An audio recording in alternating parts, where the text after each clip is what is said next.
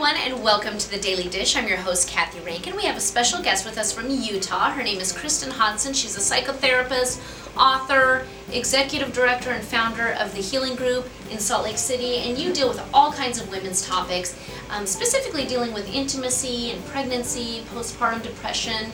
We've talked earlier in the week about relationships after having a baby. But let's talk about the emotional health and Yeah. the emotional side of postpartum. So, talk to me about some of the issues you see and some of the solutions. You actually have an acronym called Yeah. RESTORE. So what I see is a lot of women don't think that postpartum depression or anxiety is going to happen to them.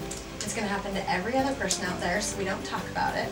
Um, and they don't plan for it. And there's not a lot of ways to plan for it, but you can do some things to help prevent. And just regardless if you have a history of depression, um, preparing for the emotional health after a baby is a good thing for every mother. So, how do you pre prepare for that? Well, a lot of it, a lot of women will create a birth plan.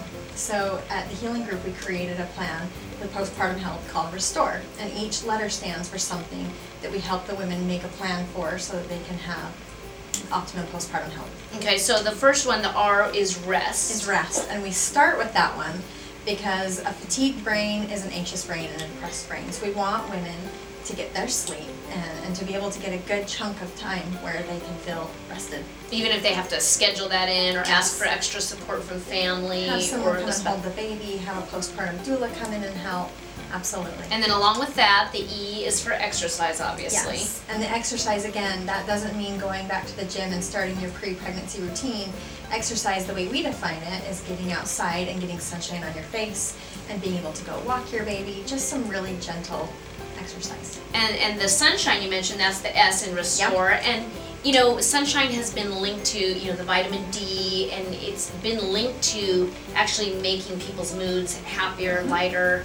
You know, if you're cooped up in the winter or you're just staying inside, not getting any outdoor Yeah. sunshine, it can really affect your mood. It really can, and so that's why we say go just go sit on your porch for 10 minutes and let the sunshine. Sunshine is easy because you don't have to do anything. You Right. just get to go out there and it gets to feed you.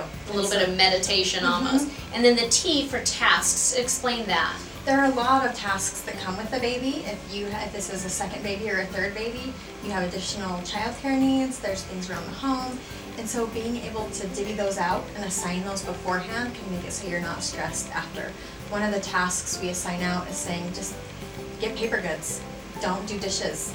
That's an easy task to Yeah, take off that's your plate. huge. Right. Yeah. And what about the O? What does this stand for, and what is what is a woman supposed to look out for? The O is outside Outside care. outside care. And so that's again where we say, um, getting a postpartum doula, getting additional help, having your mother-in-law come in, having a neighbor come in, having other people come in and support you, that really goes into the supportive realm. And do you find that women are afraid to ask for outside help, or, a little nervous about asking for outside help? Maybe they think nobody else can do things the way that they want to do it with their child. And that they should be able to do it all. That a good mom should be able to do all these things, that they should be the super mom. And if I'm a good mom, I would be able to do this. So it can also be a sign of weakness when in reality, it's not at all. Right. And then the R in restore is for relationships, I assume. Uh-huh. Yeah. And what do you mean by this? This is where nurturing your relationship after you have a baby and keeping that intact because you don't want that to go under after you have a new baby. Mhm. You want that to be able to integrate really well with the new baby. So we give specific ways and, and techniques, strategies to be able to keep your relationship. And we talked about that in another daily dish, Yeah. the intimacy and scheduling date nights and that kind of thing.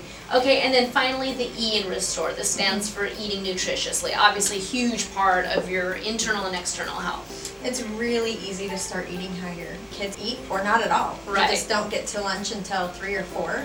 And so we recommend having some protein with every meal, but you can also create a little nutrition basket that goes with you around as you're nursing the baby or bottle feeding the baby so that you're making sure to get your food. Great and really important information for all the ladies out there. We really appreciate you sharing that with us. And we'll see Kristen again on another daily dish, and we hope to see you too.